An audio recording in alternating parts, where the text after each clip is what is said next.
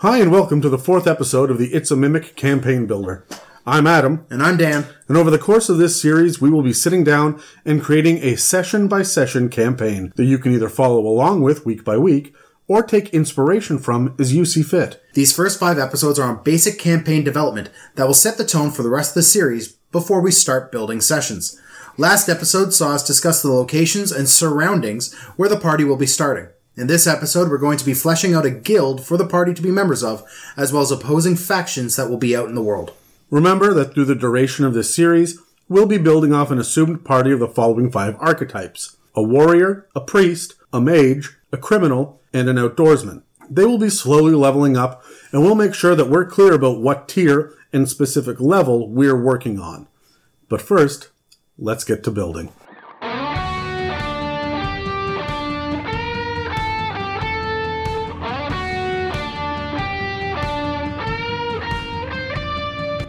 So it may seem a little strange to some people that we're really digging our, our teeth into this this concept of a guild right off the bat. Yeah. This may seem a little strange because a lot of different D&D groups don't deal with guilds. We decided to go with a guild structure for a couple of reasons. First and foremost, it's important that there's some common ground and that uh, there are some clear goals right off the beginning because we're going to hit the ground running in this campaign. Yeah, I mean, you want you want to have a way for your party to all come together really easily, just to start things off. It really sucks if you have one ep- uh, one one episode, one session of of your uh, of your D and D campaign devoted to the party coming together and working out their differences when they have nothing in common. This at least gives them something in common. Yeah, and we don't have to worry about right now what the common goals are as we're building this because we're not even going to know who these players or characters are until long after this campaign is written.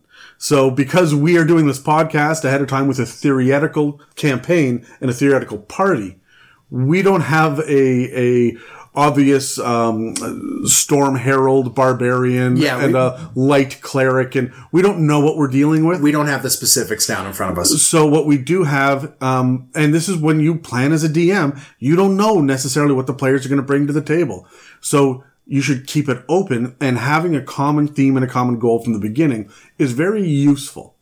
The other thing uh, about starting off with a guild is that you right off the bat have an NPC or multiple reasons you can have a call to action, a quest giver that they will automatically give a crap about because you don't want to just pull off of, oh, your parents are dead or whatever crazy edge lord backstory that they're going to come up with. You know they're going to get in a bar fight in session one. Oh, yeah. You know they're going to narrow their eyes at each other in session one. You know the bard is going to try to pick up a, a, a bartender in session one. That's going to happen. We don't need to go over that. Let's just skip it and say, hey, look at this really cool guild and give you guys another option besides um, four strangers meeting in a tavern. Yeah, but there's there's a lot more out there than just guilds. Oh, absolutely. Dan, um, there are a number of different factions um, be- beyond uh, guilds that you can get into. Do you want to go through a list of them? Sure. I mean, you could have a crew of a ship, a religious order, and then you could go on the other side of the coin of the religious order and have a full on cult.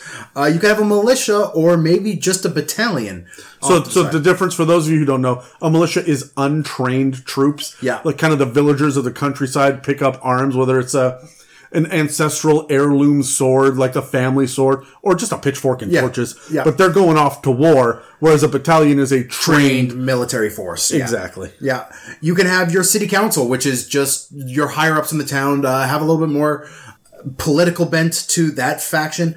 Um, or you could be employees of a shop, right? or, or a tavern, whatever it is, right? Yeah. Like a business where you guys are all uh, bound together. I mean, that's what my Tuesday group is. They started off with a shared backstory of they were all um, employees of a tavern, of an inn. that's cool. Which burned to the ground. oh, good. And the motherly matron that brought them all in because they're ex-cons was murdered. And because they're ex-cons, they're on the run because they're the number one suspects. Now they know they didn't do it, but they're, it's an evil campaign and they're on the run right from the very beginning because they were employees together. Yeah, that, that's awesome.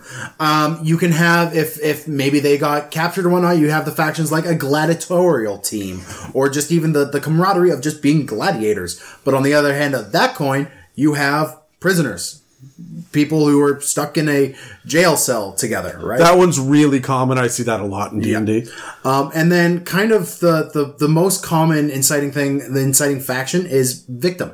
You are the victim of some sort of disaster or an attack or something that is going to bring your party together as a faction. This makes a lot of sense for things like if everyone in the party is an elf, or everyone in the party is a cleric, or whatever it is. If there's a real strong aquatic theme, then there can be some world event that brought them there as as refugees. And it's not just you know uh, the idea of refugees means there's a disaster that pushed them out, as opposed to there could be something that pulls them in, like a festival or something as well, and they're just traveling merchants or they're they're curious about seeing it. Like there are all sorts of reasons to bring people together. Yeah, there are lots of different factions, but there's a million kinds of guilds too.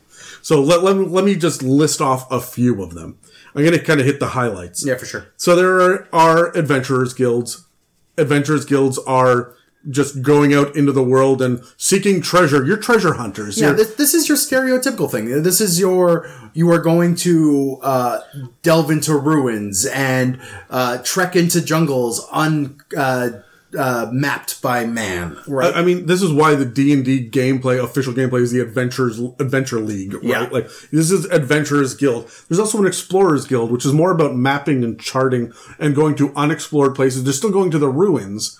They're still going to go um, look into these ancient, bizarre, old places, but they're not there to slay dragons and take hoards of money. Yeah. Um, after that, of course, you got your Merchants Guild, which is, I mean, it's self. This is this is your guild of um, shop owners, shopkeepers, and those who run the upper businesses. Maybe even um, the bankers could be part of a Merchants Guild as well. Yeah, these are also the people that are are on the trade routes. These are your traveling merchants as well that can be part of guilds. And there's more than just that in a merchants guild because you've got employees, you've got uh, bouncers, you've got hired muscle that is going to uh, escort the merchants, Yep. perhaps. So there's a lot that can go into a merchants guild. Merchants are not just shopkeepers; they can be bakers, they can be butchers. Anybody that makes a profit for a living can be part of a merchants guild. Yeah. So there's a lot of options in there. Then there's also thieves guilds. Uh, thieves guilds and assassins guilds really go hand in hand as being kind of criminal underbelly kind of situation. We latch on to thieves and assassins because that's what's listed under the rogue section. Yeah. But there's a lot of mafia, organized crime kind of stuff that you could get into there. and and just as personal feeling of me, like uh, thieves guilds are there to steal, to pilfer, maybe to sabotage, but they're not there as hired killers. An assassin's guild's the hired killer. Ab- yeah, absolutely, one hundred percent. But you're not going to have thugs in an assassins guild. Where assassins are highly trained. professionals, Yeah, these are your assassins and hitmen, right? and and they're hard to find. You're not just going to the like the front door of the sh- uh, you know the storefront of Jimmy's Assassin's Guild Limited. You are having to search these guys out Yeah. and like pass a test before you're allowed to speak to anyone. Yeah, this isn't John Wick, right? No. So you're just not walking in the front door and like, ah, hi, I'm here for the Assassin's Guild. Yeah. No. Um, after that, there is kind of the more commoner side of things, which is the laborers guild. And laborers can be your masons and your stoneworkers and your carpenters and whatnot. This could be your union level work, Yeah. but it could also really just be the peasants that need to make a buck in order to make it through the winter. Yeah. Look, I've got a couple of, of arms that can lift. I've got a strong back and I've got no money or food coming in for my family. What can I do? And there will be laborers guilds that will hire people on. This is a really good way if all of your players start off coming from an urchin background or Yeah. or they're they're ex-cons. This one just got released from prison and what who's gonna hire them on? The laborers guild. These are your blue collar workers. These these are your guys who I mean I could even see like these are these are the ones who work the fields for farmers. Yep. Like your farmer might be part of a merchant's guild, but he like the merchant's guild will hire from the laborers guild to do the menial laborious tasks as well. Yeah, there's also the mercenaries guilds. These are very common in D and D as well. Yeah, these are sell swords. They're not militia. They're not battalions. These are ex soldiers that have decided to make a profit by spilling blood. Right? They're not necessarily murderers, but they are willing to break a nose and leave you uh, bleeding without pants in the middle of a ditch somewhere. Right? And they'll market themselves as being the guys who protect caravans or can help uh, defend a city under siege for a price. Yeah. But quite often, these guys are just going to be a bunch of skilled thugs. Yes. Yeah. Um, on the opposite side of that, we have a Mages Guild, which is pretty much exactly what it sounds like. This is your magical guild.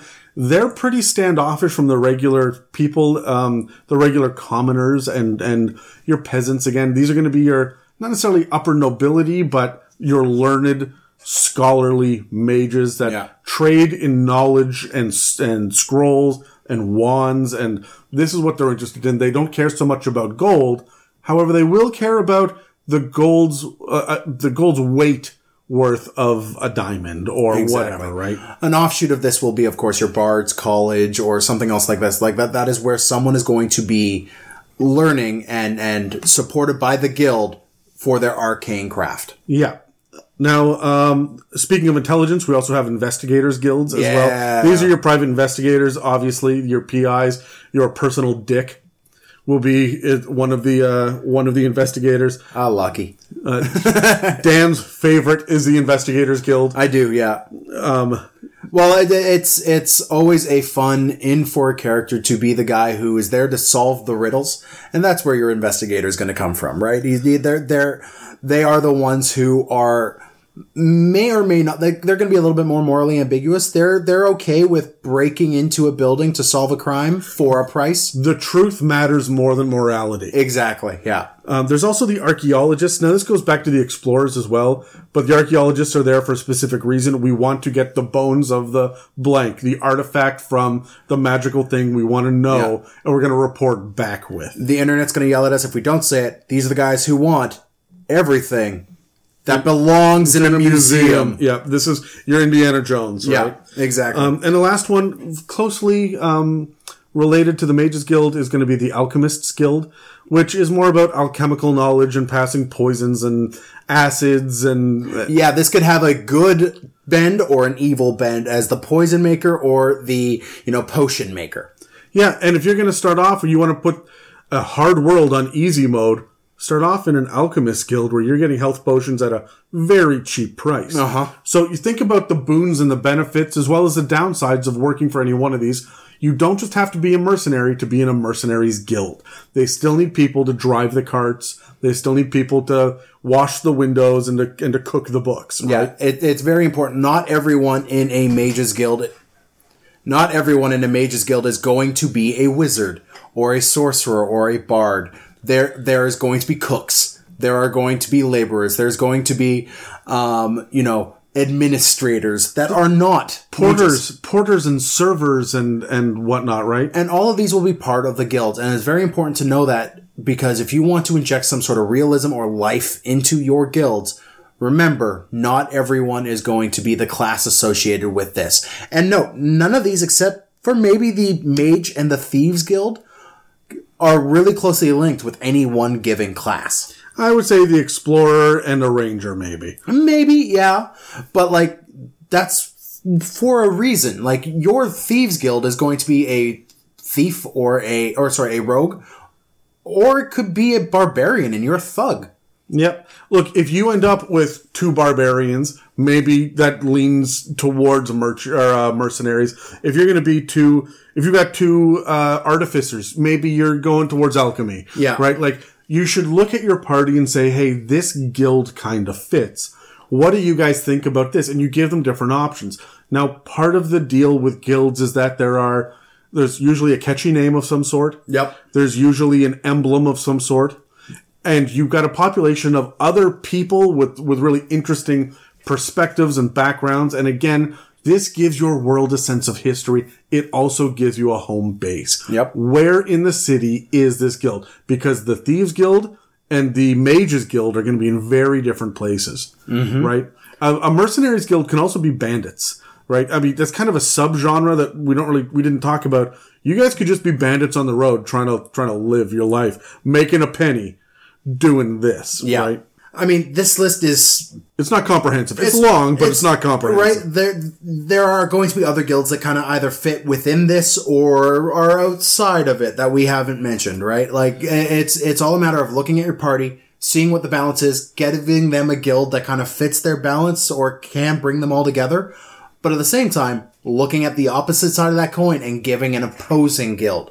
Because if you're going to have a corporation, you need an, uh, an anti-corporation. Right. So drop us a line at info at itsamimic.com and tell us about the interesting guilds or factions that you've been a part of Yeah. or that you've seen in your games, maybe either as a DM or as a player, something that you thought would be really cool and you didn't get to explore or something that you played for years, whatever it is. We want to know what kind of batshit crazy guilds and factions and organizations that you have been a part of.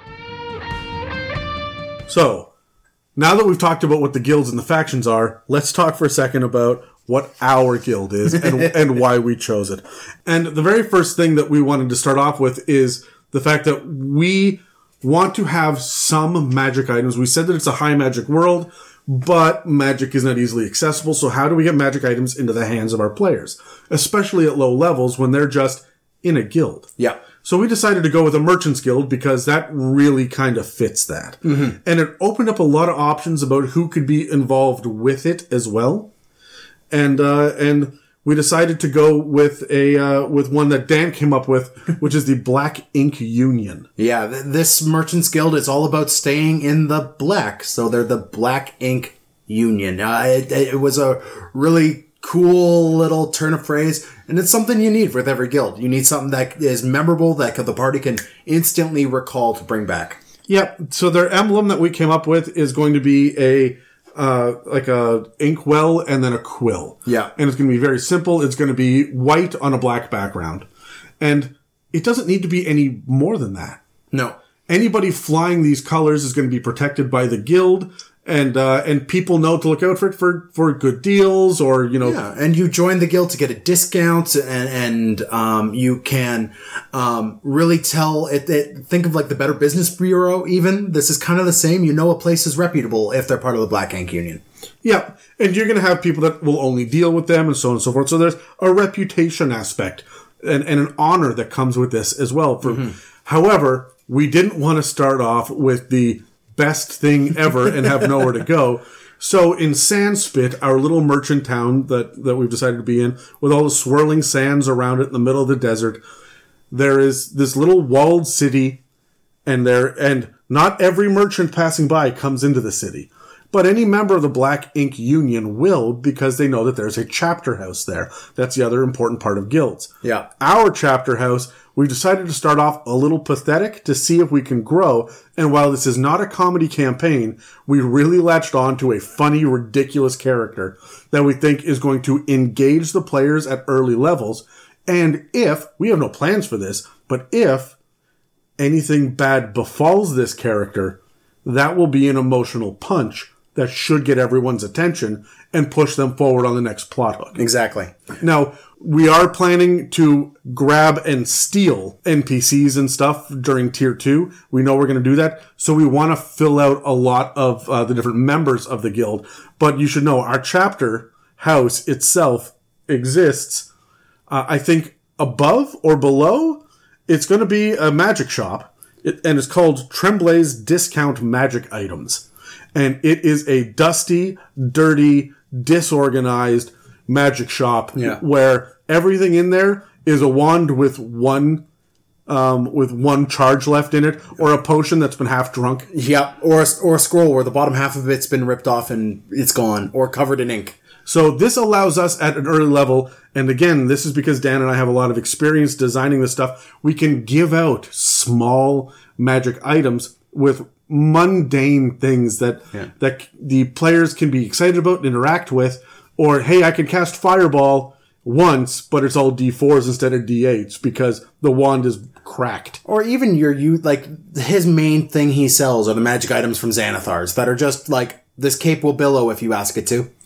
Yeah, and so it, it, it's cheap, and your players can have access to some of the stuff, and it is discount. You know that this is secondhand items. This is a pawn shop for magic items, yep. and it's run by. I mean, it's right in the name Tremblay, and we're going to talk about um, about the guild members in a moment, but Tremblay himself is such a key part of this story and a part of this setting and the guild itself. Tremblay is a Aarakocra. He uh, has a nervous disorder, which means he's consistently molting and he's mostly bald. and trembling. he's trembling. He's trembling, tremblay, and he just is very nervous and kind of elderly and kind of speaks his mind out loud as he's going, always apologizing, very befuddled and falling all over himself. And this is someone who is both knowledgeable but pathetic. Yeah. And we really want to hit that, not empathy, sympathy, pity. we want to hit that early because that's going to be a real good way of getting the players to be involved with an NPC right off the bat. They have a patron, not a warlock patron, like a, an actual patron who is going to sit there and say, look, you guys are my employees at this chapter. In Sandspit, you guys are on the payroll for Tremblay's discount magic items in the Black Ink Union. And so everybody else from other uh, chapters from everywhere else in the world will come by expecting the you know four star hotel five star hotel we've been expecting like we sleep on on beds with three mattresses on Yeah. it and it's it's beautiful we have only the richest finest ones and But they encounter Tremblay's discount magic items, and it's you know, well, we deloused you know a month ago, so I mean, you might get a small bite, but yeah, we're we're good. the bud the bed bugs are only the size of your thumb Yeah, that's it. so and there will be quite a bit of, of Here's your complimentary rolled up newspaper, it's from three months ago Yeah. and it doesn't have the back two pages and it's yellow and smells like cigarette smoke. yeah, and so we wanted to start off low so that we can build high as we go on. We can also have the I mean, everybody loves an underdog story, right? And that's why we start at low levels so that we can overcome being the underdogs. Yeah. So this is why we start a little pathetic. You can start a session of a campaign in high society with riches, but there's a reason why most people don't. And it's so that you have a sense of progress over time. And this is a subtle thing that a guild or an organization will allow you to have early on. So now we're going to be talking about who specifically is in our chapter of the guild. Okay, um, and right off the bat, you need a guild leader. Um, this is the guy who runs the Black Ink Union everywhere. This is your main guild leader. So this is going to be your president of the company, your CEO, right? Yeah. This is the guy that, that all the profits he gets a chunk of. You don't necessarily need to have him be paraded around in front of your party. No, but like you drop his initial on signed official documents Yeah. or or or something like that, right? You you have Tremblay be a little wary of this guy, right? Like be subordinate of him and be like, "Oh, you were told to do this by this guy, right?" Every five years, there's an inspection, and this guy shows up, and Tremblay's freaking out every time this happens. So what we've done is we've built uh, a a dwarf who, of course, you know, very logical, very methodical kind of uh, uh, guy, but he's got a soft spot for Tremblay, which is why he's allowed Tremblay to exist for as long as he had. It's also because it's in Sandspit, way off in the boonies somewhere, so it's not a huge concern. But maybe there's some sort of past relationship between the two. Maybe they're old adventuring friends or whatever it is from way back in the day. But the dwarf definitely looks at, look, it's the Black Ink Union. You only get to join it if you stay in the black, except Tremblay, Yeah. who is consistently riding the red all of the time. all the time. So this is the guy who maybe eventually might pop his head in to express his displeasure at Tremblay or um, kind of urge him on. Um, I I think he's mostly down to like he's he's mostly a very business oriented person. Um, he runs a merchant's guild. He's kind of got to be very well organized. No, yeah. he's got a soft spot. right right before the uh, we hit record, we were talking about him, and I said, "Yeah, you know what? He needs to have. You always call him Mister, right? You don't get to know his first name, and he needs some sort of name that that gives idea of wealth and creation." And I said, "You know, you should be Mister Mister Goldsmith." Yeah. and it, it needs to be something like that. Um, I like the idea of calling him Mr. Goldblum, and then he could just be Jeff Goldblum running around, and that can be your character inspiration. Yeah, use the voice too. Why not, right? Work on your Jeff Goldblum impersonation, everybody. yeah, but can you imagine having having Jeff Goldblum from Jurassic Park walking in and just with disdain walking around the magic shop, going, "Wow, this there's, this is dusty. How do you stay in business? Are you sure? Really Tremblay passive aggressive." finds a way. exactly. So so that was our that was our guild leader. Um, we also wanted to have a traveling merchant that could go with them, that can give them a bunch of um, of help Yep. uh, and kind of give them an idea of what's out in the world at low levels. They should know the world. They should see a map. They should understand it, but they haven't necessarily been to these places so that the characters can discover them for the first time. This is your guy who's going to give them kind of that vision beyond the walls. Give them kind of the points of interest that they will then later decide to go explore. And I think that he's going to go with them a lot of the time. He's Yeah. going to drive their carriage. He's going to be kind of the person that says, "You know what? I've got I've got some stuff that I got to go sell over in this city. You're headed in this direction anyway. I'll give you a ride there. You do your stuff, and if you're done by this date, we can come back together." Yeah. Right. And This, this guy's probably going to be a bit, maybe a former warrior or mercenary or something that has gotten into the merchant business because it's better money or he hurt himself and thus cannot do his mercenary work. Right. So what we wanted to do again is have someone that was not as useful at early levels as as the party themselves. So how do you have an old experienced person? We've got a nervous disorder for one guy. We've got too rich to give a shit for the second one. And then for our third one, he's missing an arm. His name is Strickland. He's a human. He was an old fighter and he's missing his arm from the shoulder down. And he's just gray and wrinkled and creased and like weathered. Because this guy is out traveling the desert. And and he's competent enough to know his way and, and, and survive, but he definitely needs help to traverse these long distances. Right. So then we got sitting down. We were thinking about how does this guy travel by himself with only one arm? How does he make it work? So he's got a level in Arcane Trickster. And he has an invisible mage hand that he can use to do all of the stuff. He just doesn't let anybody know.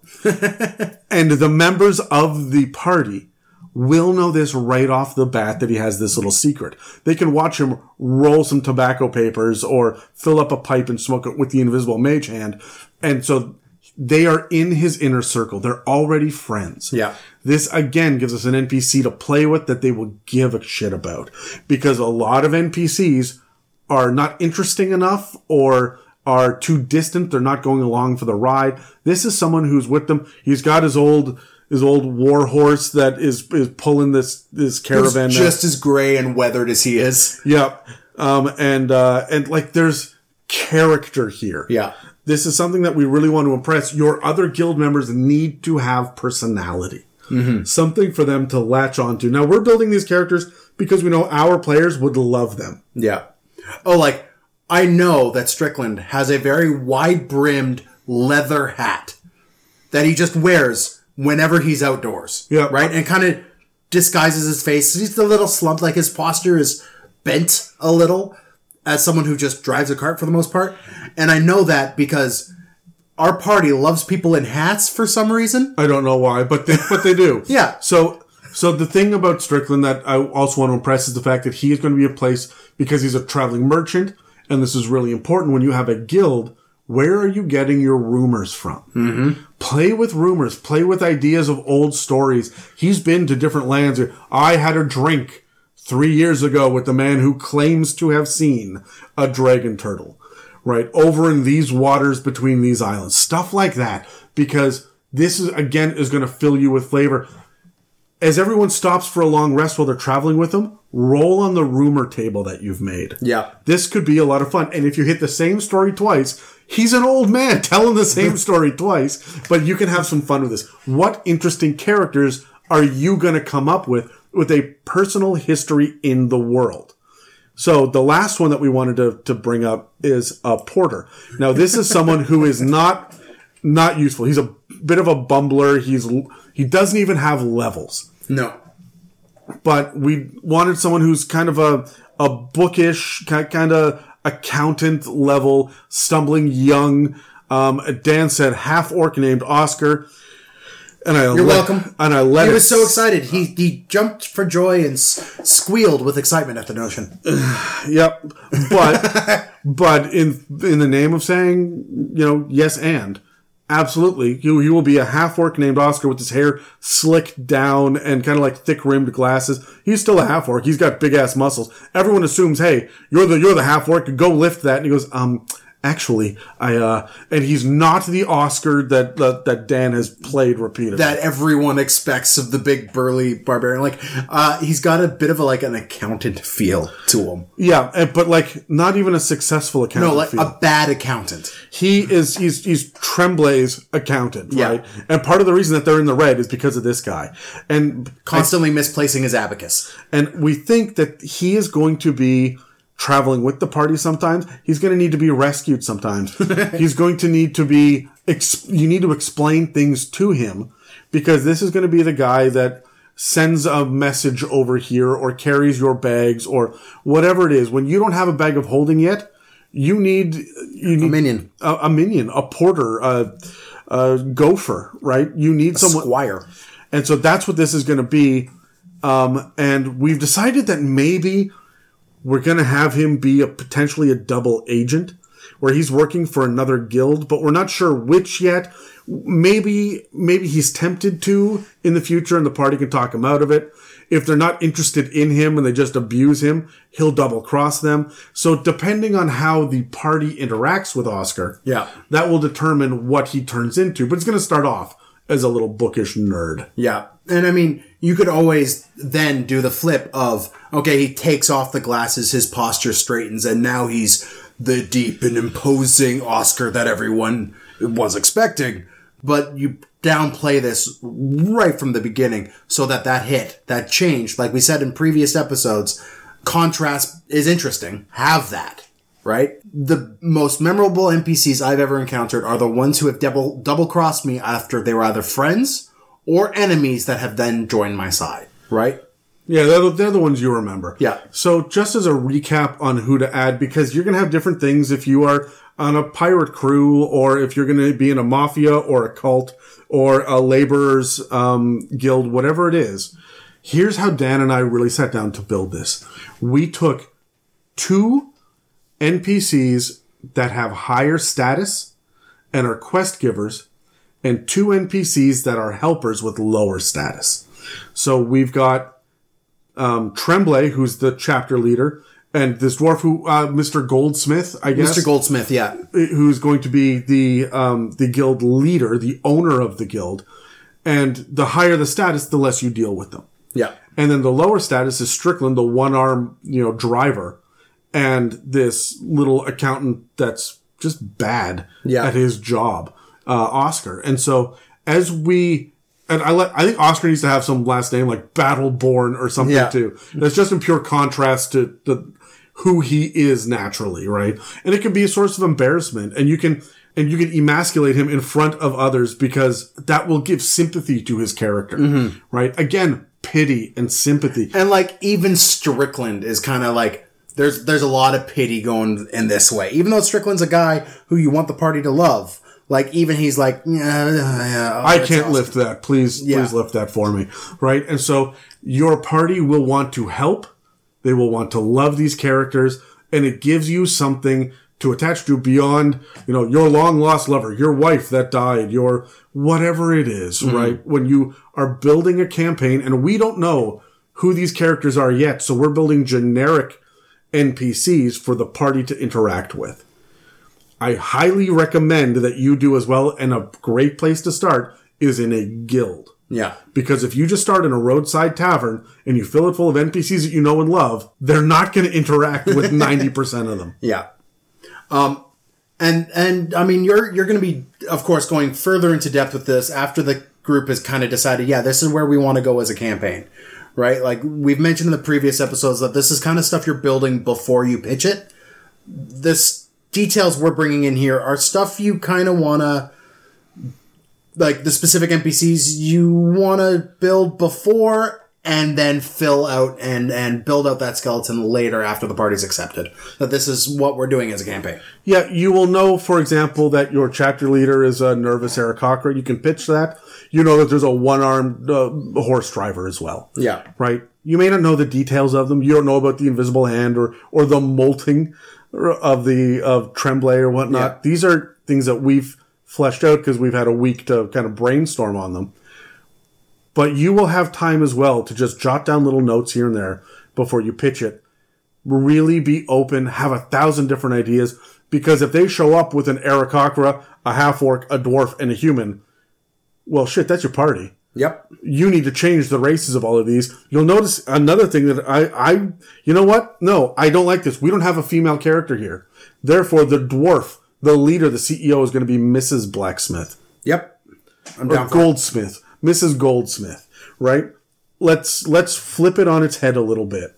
Um, we've also decided to go older and younger with Strickland and Oscar, right? And so we are trying to give contrast and options and keep keep our ability to think on our feet as open as possible. So once you have your guild, they're not going to have a monopoly on everything. They're not going to have a, uh full control on the entire culture and economy of the region. You need other guilds to uh, either oppose, balance, or even support your main guild. Okay, But that's a lot of complication right off the but that's a lot of complication off the bat. So I would recommend if you are building a uh, series of guilds, have an idea in the back of your head what other types of guilds you want, but have a little bit more depth to the direct opposition guild. Yeah. Now, the way that you figure this out normally is to have the one that you're dealing with in the, your own city and a basic idea of maybe one or two big bad guilds as well. They can be radically, they don't have to be evil capital E. They're just in opposition. They just want to take your money. They want to see you fail. They're going to distrust anyone from your guild. There's And just, you will distrust anyone from theirs. yeah, it's just going to be basic bad blood between people. Um, the same way that there's that person at work that you just don't freaking like. Now, again, start with one in your hometown. And and this is just something to throw at your uh, players before you really start fleshing out everything else. Now, Dan and I were sitting here, we were talking it out, and we came up with a few ideas that we really liked. And we figured that we went north, south, east, and west with the previous episode. So we were just going to plunk uh, uh, a guild center in each one of those locations. Yeah. As well as one in our town as as a very direct competitor to, you know, Tremblay's discount magic items yeah, and the blank and the black ink union. and the Black Ink Union. So So let's roll dice. yeah, let's roll dice to see uh, um, which ones we want to reveal in what order. sure. Uh, that's a 15 for me. What do I get? Got a 13. Well, you're up first, Dan. Up to the north, we'll uh, we'll hit that location first, and we have the Hunters Guild, which is the Full Quiver Society. Um, these are a uh, basically think trophy hunters.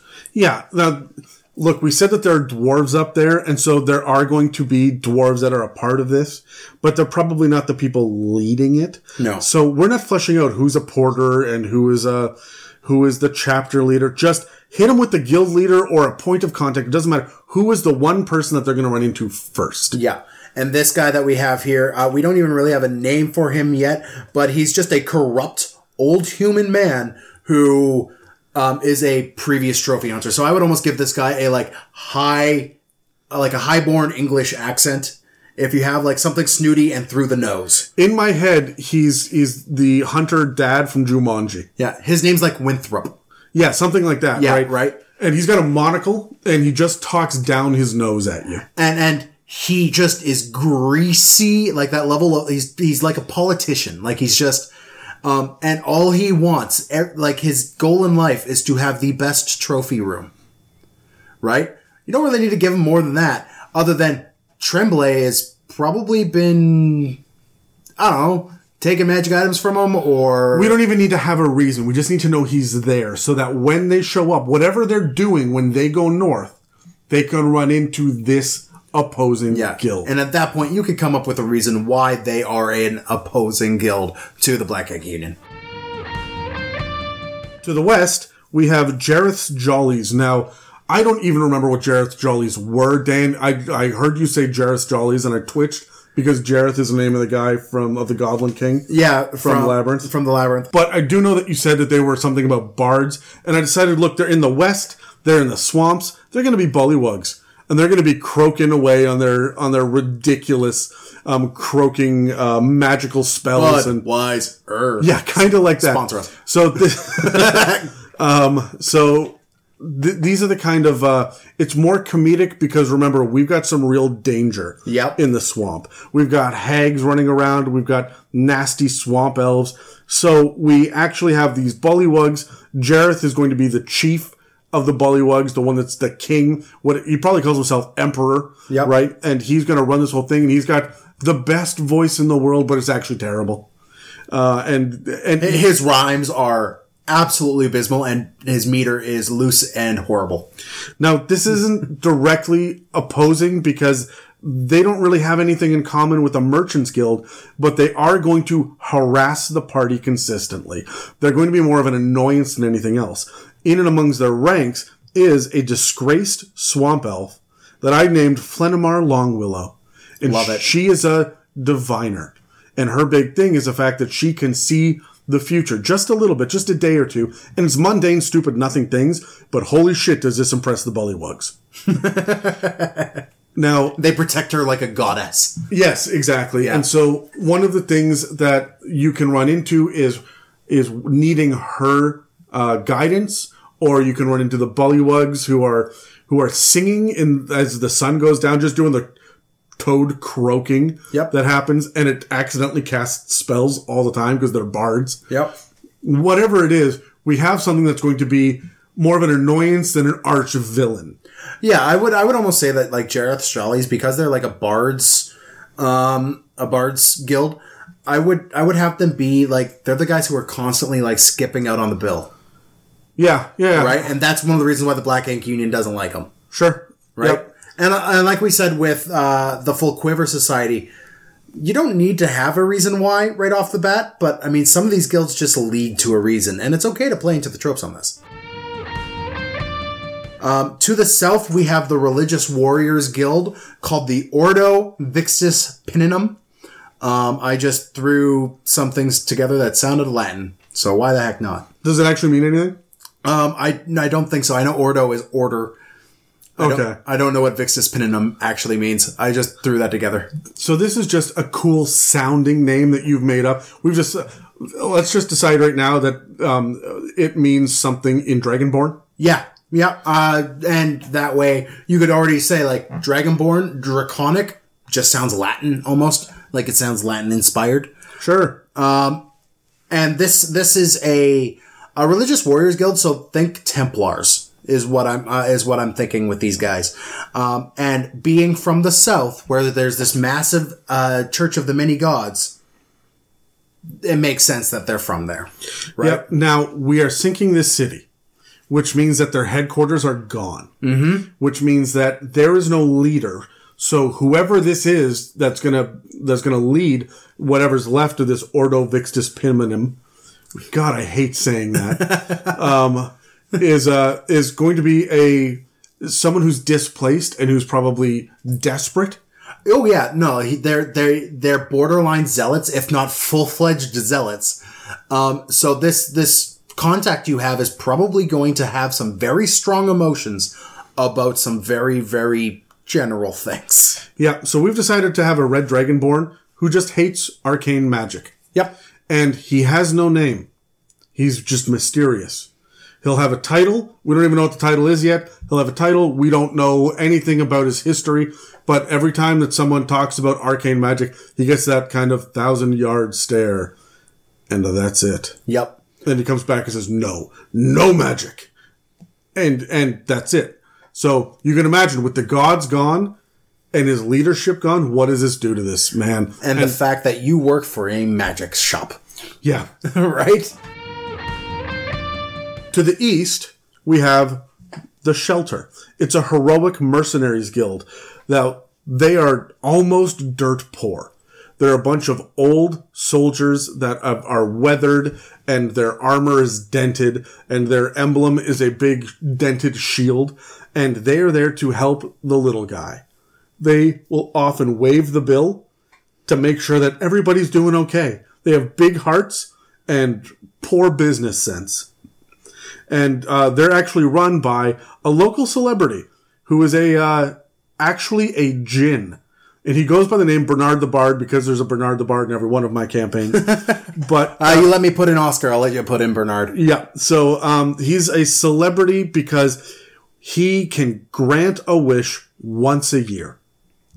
He's a disgraced jinn whose magical powers have been stripped from him, but he still has this this little little bit of power, and so he can grant one level nine spell once a year, and everyone just vies for him to to bless them uh, with this wish, and so we really like him as running around being a kind of a pompous asshole, and the the shelter itself is full of these wonderful people that are trying to do the right thing. And in the background, he's just womanizing and boozing it up.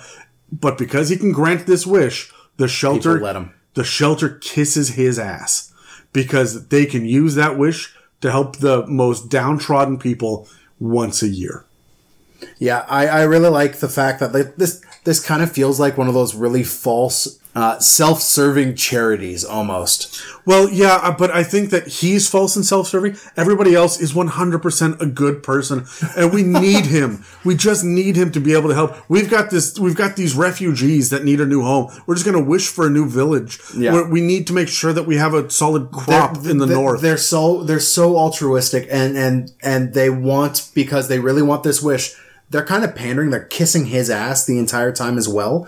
So like by the time you finally meet Bernard the Bard, you have this expectation of him being a pretty decent fellow. But no, he's just a prick that's taking advantage of them. Now, the last thing that we have is Sandspit, right? In our own home, who are the number one opposition? Who's the villain? This is kind of, we need to, or again, we're not doing big bad evil guy. This is just someone who's going to piss you off. Yeah. When you get in a bar fight, you're going to get roughed up by these guys. Mm-hmm. They're going to spit on you while you're down. Yeah, these are the guys who are going to stop you while you're walking down the street and be and pull you into the alley and beat you up just because you're wearing a patch. They're not going to kill you. No. And a lot of the time, they're going to allow you to get into your own trouble. But they don't want you making money. They don't want you to succeed. This is Lachlan's lot. Now, Dan needed to inject another one of his characters because he's arrogant, I guess, self-centered. Well, no, we thought of uh, uh, a group of people who just generally are hated across the board, and Lachlan was the first gut name that sprung to my mind. So this is actually a gnome that Dan plays in our Sunday campaign. Who owns this? Uh, these are um, it's an investigation guild, but they strong arm merchants left, right, and center. Yep. Because they don't like we put a little bit more effort into this one, just because It's in your home base. it's in your home base. You need to know who your opposition is. We're going to establish this early in session one, right? And to give you who you're not a villain, but who is a nearby bad guy that you can Antagonist. who can you can beat up on Yeah. a little bit. Um, they don't trust merchants because merchants travel around. They bring with them crime, and anyone who travels in and out of town tends to bring a little bit of the rough lifestyle with them. Yep. And so they're always blaming the Black Ink Union for local crimes. And anytime that there's someone from the Black Ink Union that comes into town, Lachlan's lot wants to get in their face and rough them up a bit Yep. and let them know that, hey, you're not welcome here. And they're not the police. They're not the town guard, but they think they are. Yep. They they have a kind of holier than thou attitude as they go. Like we are better than you in every way, and we want you to understand this. Yep. Now, Lachlan himself is not a bad character. He's not a bad guy. So we didn't want to really put him in that position because Dan's all sentimental and shit. so we grabbed an uncle. He doesn't have a name yet. He's a squirrely haired old gnome who just, who just is disappointed in the way that things are going with, with Lachlan. He's the reason why it's so rough and tumble. He's the one that's putting out these, these, you know what? Get in their way. You three, go flip over that cart and make sure that they're run out of town by the end of the weekend. But on the other hand, he's the guy going to Lachlan and feeding him disinformation about how things are going.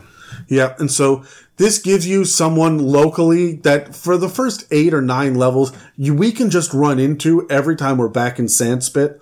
We can fight up against this guy. Yep. He's not tied to the overall plot. This is a subplot that we're using. Now remember, we talked about there being a secondary plot. Uh, in episode one, you want your main overarching the gods are missing, and number two is guild warfare. That's where this is coming in. Yep. as we continue to flesh this out, it feels like we're leaving the guilds further and further behind. However, this guy and Lachlan's lot, they're going to be front and center in this subplot, and it should be resolved by level 10. So this is going to be a major issue because the party is going to be heading down into the Underdark by Yep. level 11, right? And the guilds are going to be, I mean, they're not going to be pointless. But there will be other guilds that are down in there as well. You may run into members of Lachlan's lot down in the Underdark who saw you and are willing to sell you out to the Duergar Yep. for a price, whatever it is. These guys are going to be meddlesome, um, second row bad guys the entire time. And it's going to come to the point where your players, your lawful good paladin, is just going to wish that he could crush the freaking gnome skull with his bare fucking hands. Yeah. And oh my god, it is, and this is the kind of thing that we want. These, whereas our own guild created sympathy and pity, the opposing guilds Frustration and anger. and annoyance with the with Jareth's Jollies. So you see, we're building these based on emotional reactions Yep. that we would like to elicit from the from the party members. And again, we don't know who that is yet. We don't even have players lined up. We don't know what their fears and and um and Insecurities are. and pet peeves and like, we just don't know. So we're leaving it wide open and we suggest that you do the same when you start to build these as well. If you have a character who or a player who builds an elf, it's going to make a hell of a lot of sense for you to have a drow in the opposing guild. yeah. Right. And so stop and think about what you can do. Whereas all of the other ones got kind of one characteristic about them. This one specifically has a relationship between the owner and the chapter leader. So there are two aspects to a session zero, and we haven't really we covered one of you know making sure you're not covering subject matter that people are going to be opposed to, Yeah. And, and, and pitching your own ideas. and pitching your own ideas. But there's also character creation. Once your party has accepted that this is the campaign we want to do, everyone's going to sit down and roll characters, right? And whatever process you do, that's fine. But you as a DM, this is a great opportunity for you. While everyone's kind of tossing around the ideas, you know, maybe the guy who's been playing a cleric for the past six months really wants to play a barbarian now. You're making little notes of um, what your players are, because of course you are your DM. That's one thing you should do. But also, what is antithetical to the character they're building, right? Yeah, when they say, "Hey, I really want to play a bard, but I don't want to sing. Singing bards annoy me." Oh shit! I'm going to give you a mirror image of yourself. Your dwarven bard is going to have a Duergar bard that just sings better than you. Yeah. right. And that But of like operatic. yeah. And you don't have to put them all in the same guild. No. That's a little on the nose, frankly. But Or or even in the same town. You just are making these notes to fill these out and like have one of these uh nemesis type characters in each of the guilds or or like one in the guild to the north, a different one in the guild to the east. Like you have this is your opportunity to kind of flesh these out and start fleshing these out even during your session zero. if you don't know yet quite exactly who your players are going to be, who the characters are going to be, but you want to get into the character creation a little bit more, build guilds. Put the people in there because having this this gnome character, this uncle, hate Tremblay, and your players love Tremblay, that's going to give them something to really fight against Exactly. right? And so again, conflict and contrast are interesting, and we should try to inject that into every single session and every decision that we make as we're prepping a campaign. What conflict can we find from this? It's very easy to say, look, I've got three wood elves in my party, so there's going to be a forest nearby. Where they come from? But that's not conflict. No. It's very easy to say, oh, the farmstead where you where you come from is full of your 12 brothers and sisters, both of your parents and your all your grandparents are still alive. It's fantastic over there and everybody's very happy. Then why are you here? Yeah, right. And so you don't need to have the tragic edge lord backstory, but you don't, and you don't necessarily need to attack player or character history. Please don't attack your player's history. but you don't have to attack your character's history. You can attack an NPC's history. Yeah. Someone that they care about and look around and say, what can I build with guilds? What can I build with factions? And what can I build with NPCs? And that's how Dan and I approached this right from the beginning is not only what is interesting to us, because you can listen after the episode, you're going to hear us toss a whole bunch of ideas for both guilds and NPCs back and forth. And you'll see that we kind of merged a couple of them as well. Oh, yeah. Um, but you can sit there and do that, but then you say, what is going to serve this purpose the best? And so having a, a private investigation guild trying to find out why the sinkhole appeared is going to be directly in opposition. I mean, that's parallel Yep. to what, to what your players are going to want to do, right? And so they're going to have to deal with these guys all the way along. And that's why we didn't choose something like an assassins guild. Why do the assassins care? They don't. Nope. There's no money in it, so they don't care.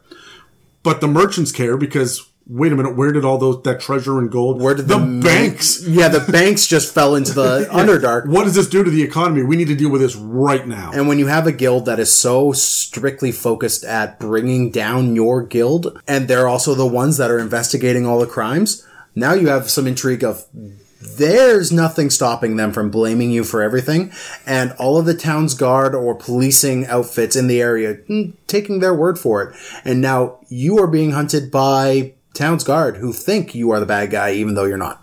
at, the very least, your guys have to be interrogated a couple of times Yep. now, right? So we've got these interesting things. We, we have, we know that there's going to be a mismatch of, of ideas here. When we said to the south, there's this religious warriors guild, um, with the Red Dragonborn. Well, obviously the city sank. Yep. So he's going to be in the in the jingling city that we talked about in the last session. There's going to be people out in the world, and you can think about what are the guilds doing? Why is he there? Was he going to the city? Did he just leave? Is this some sort of idea that that he w- was lucky, or maybe they're maybe this is his God blessing him, mm-hmm. right? But he can't hear his God anymore. What does that mean?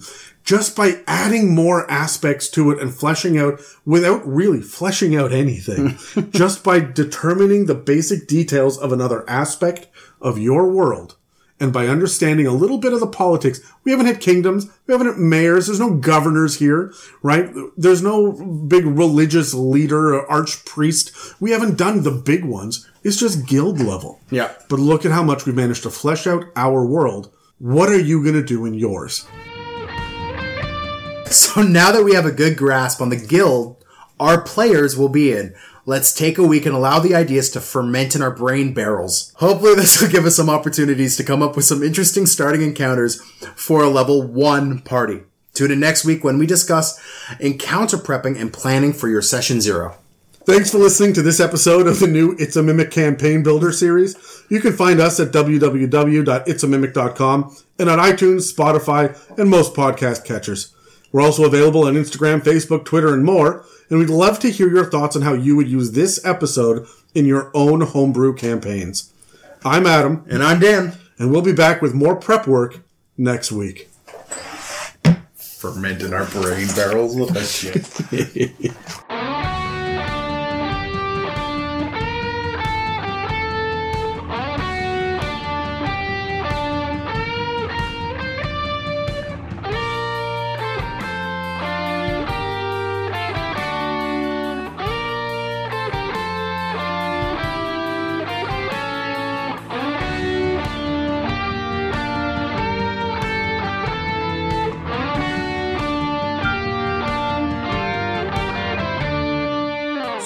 here's the part where we sit down and say, what are our ideas for for the guilds that we potentially want to play with? Um, I want to include uh, the name of the guild and maybe a quick little description, something to, to flare up a little bit of inspiration. Yeah, sure. Because by the end of this, we're going to choose the one. And this is going to be the one that we're going to really stick with for our own party. And how about we choose a couple of uh, competing guilds? Oh, I like that too. People that they bump up and they run up Should we choose one for each landscape that's around? Sure, we can do that. Yeah, let's let's tie all that together. But uh, let's have one direct enemy in the In the starting. starting. So we have two in the starting and then one for each of the external. so yeah, so we'll come up with six, but let's pitch our, our Okay, five each. I got a 17 and you knocked me to a 7. I got a thirteen. Uh, that was completely by accident. I hit two walls on the dice box. on Yeah. All right. So what you got, Adam? All right, so the first one that I want to do is your basic mercenaries guild.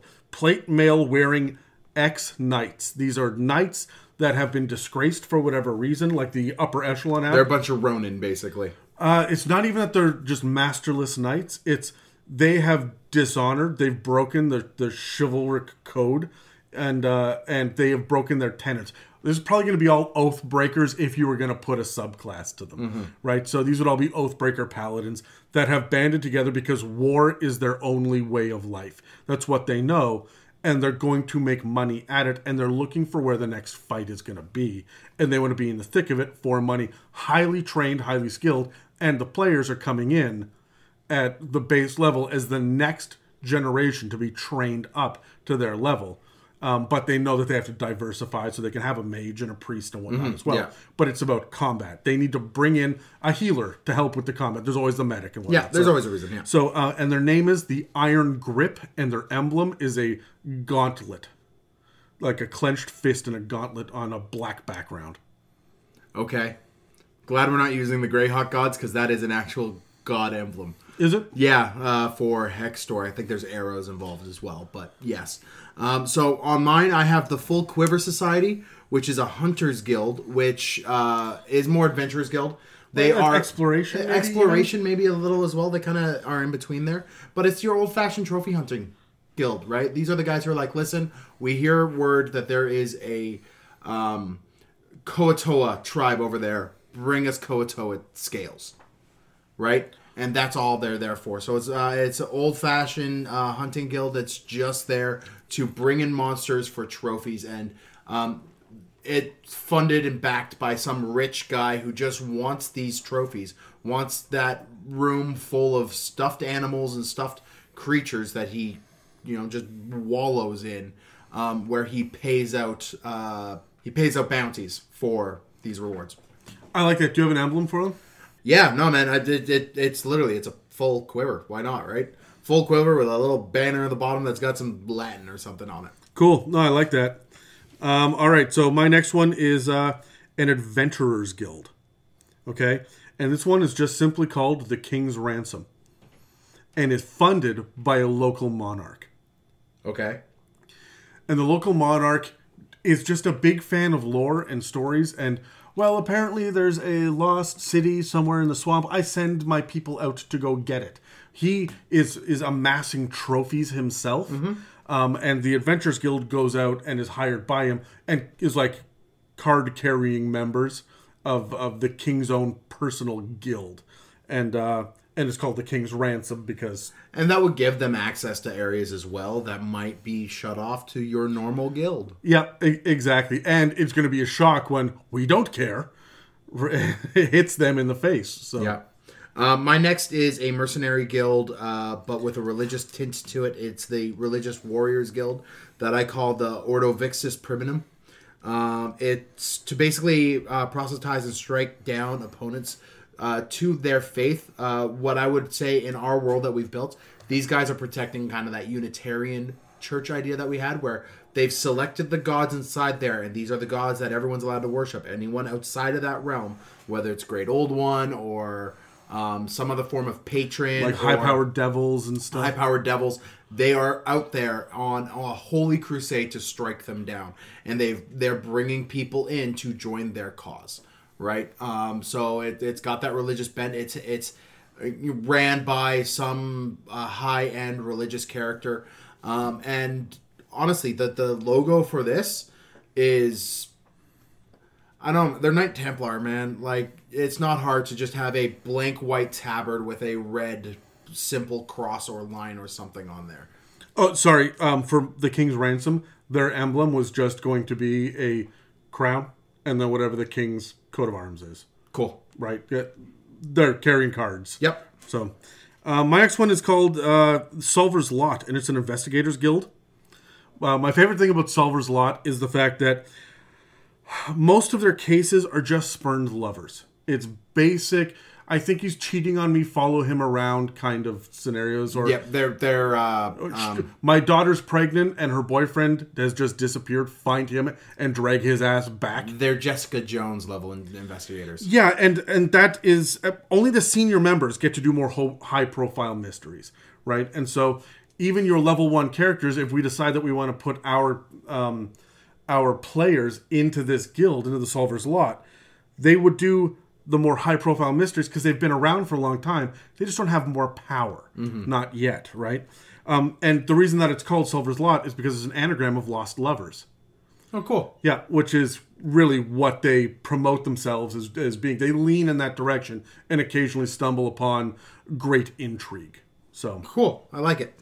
Um, my next is a mercantile guild. Uh, they are seeking to kind of be the power behind the money in the region.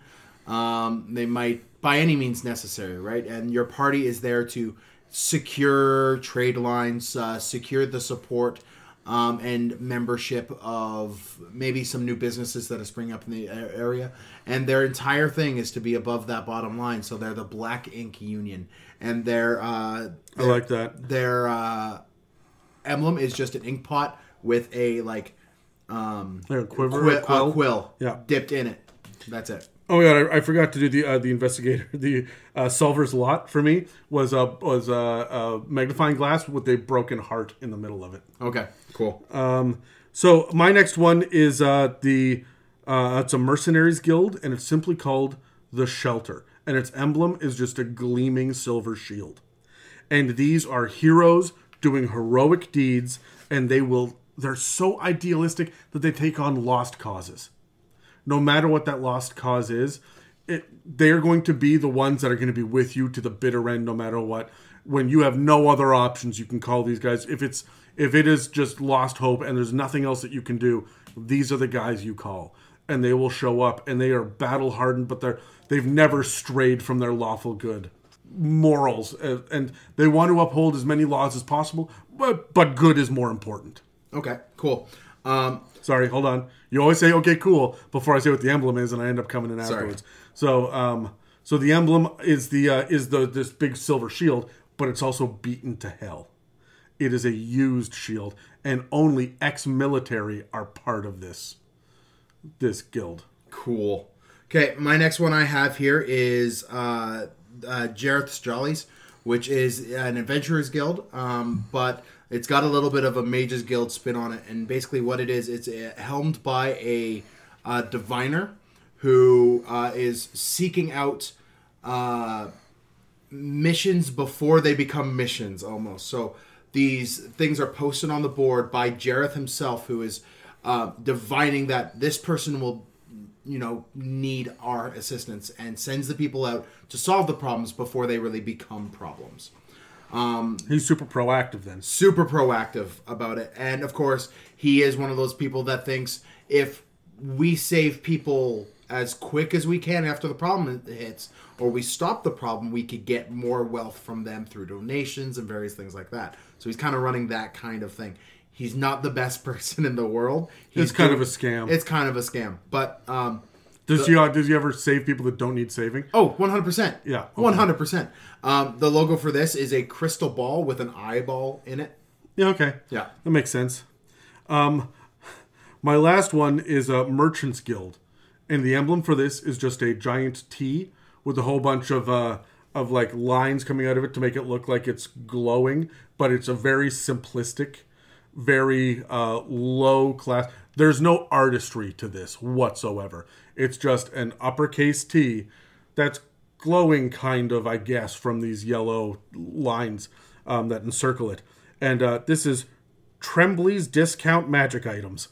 And Trembly is a nearly bald Aarakocra with a nervous disorder and tons of money.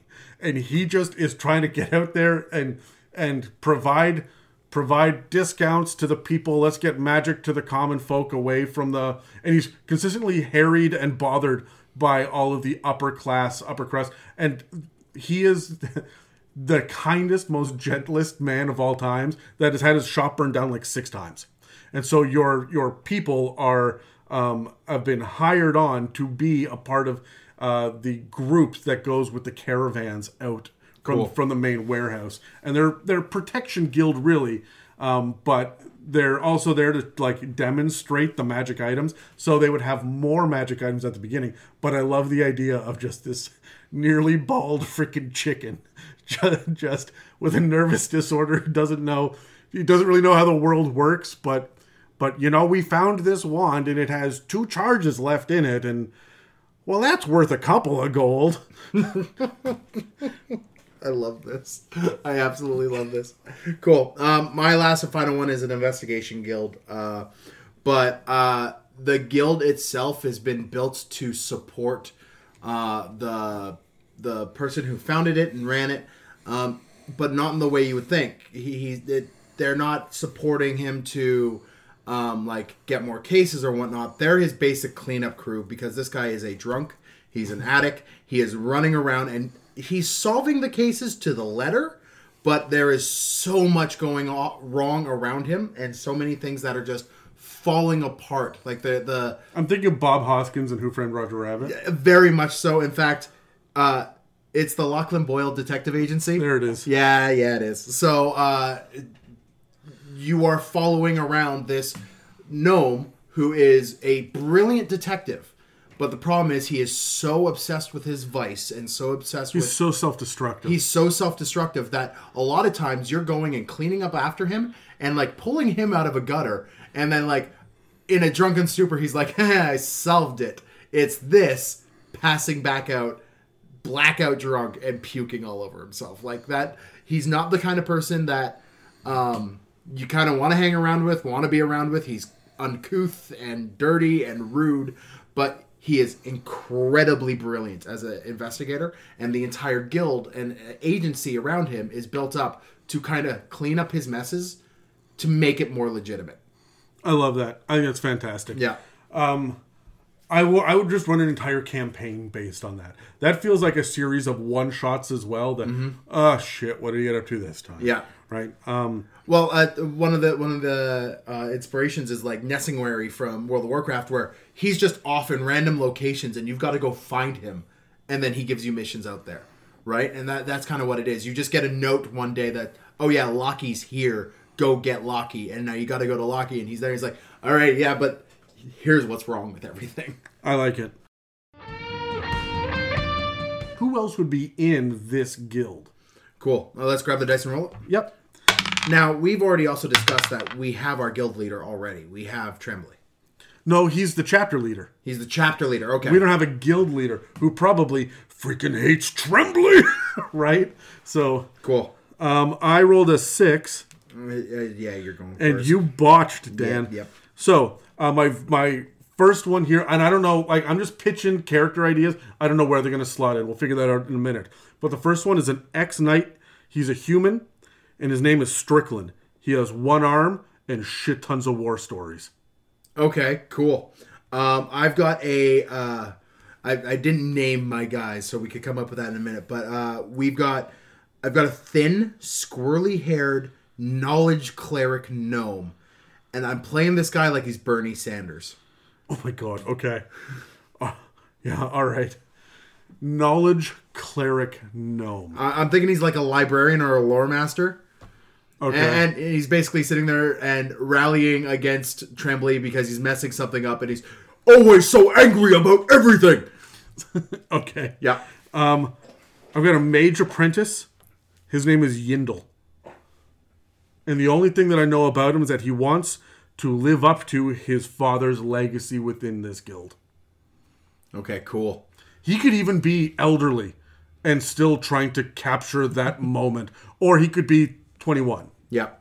Um, I've got a, uh, I was thinking kind of uh bartender character, someone that is a, a, a uh, not necessarily a love interest, but some someone that is a good source of kind of the lower level information of the guild, like how the everyone in the guild is feeling, a morale indicator. Um, uh, and it's a tiefling, uh, kind nature, but incredibly sarcastic with everybody. Um, red-skinned and definitely a bard. If if things go poorly one day, she's getting up behind the bar and she's playing a song. And I'm thinking like she's kind of Salma Hayek level stuff. Like th- th- that's the inspiration I'm drawing from there. Mm-hmm. No, I like that. Yeah. Okay.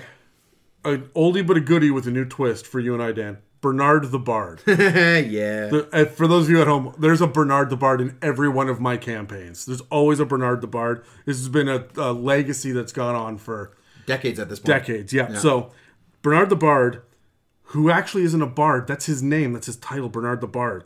He's actually a cursed jinn, or so he claims. And he can only grant the wish spell once per year. And he is a local celebrity with a ravenous fan base. Well, he's basically a a lottery. ticket. He is. He's a lottery ticket, and he grants that wish to whoever he deems worthy.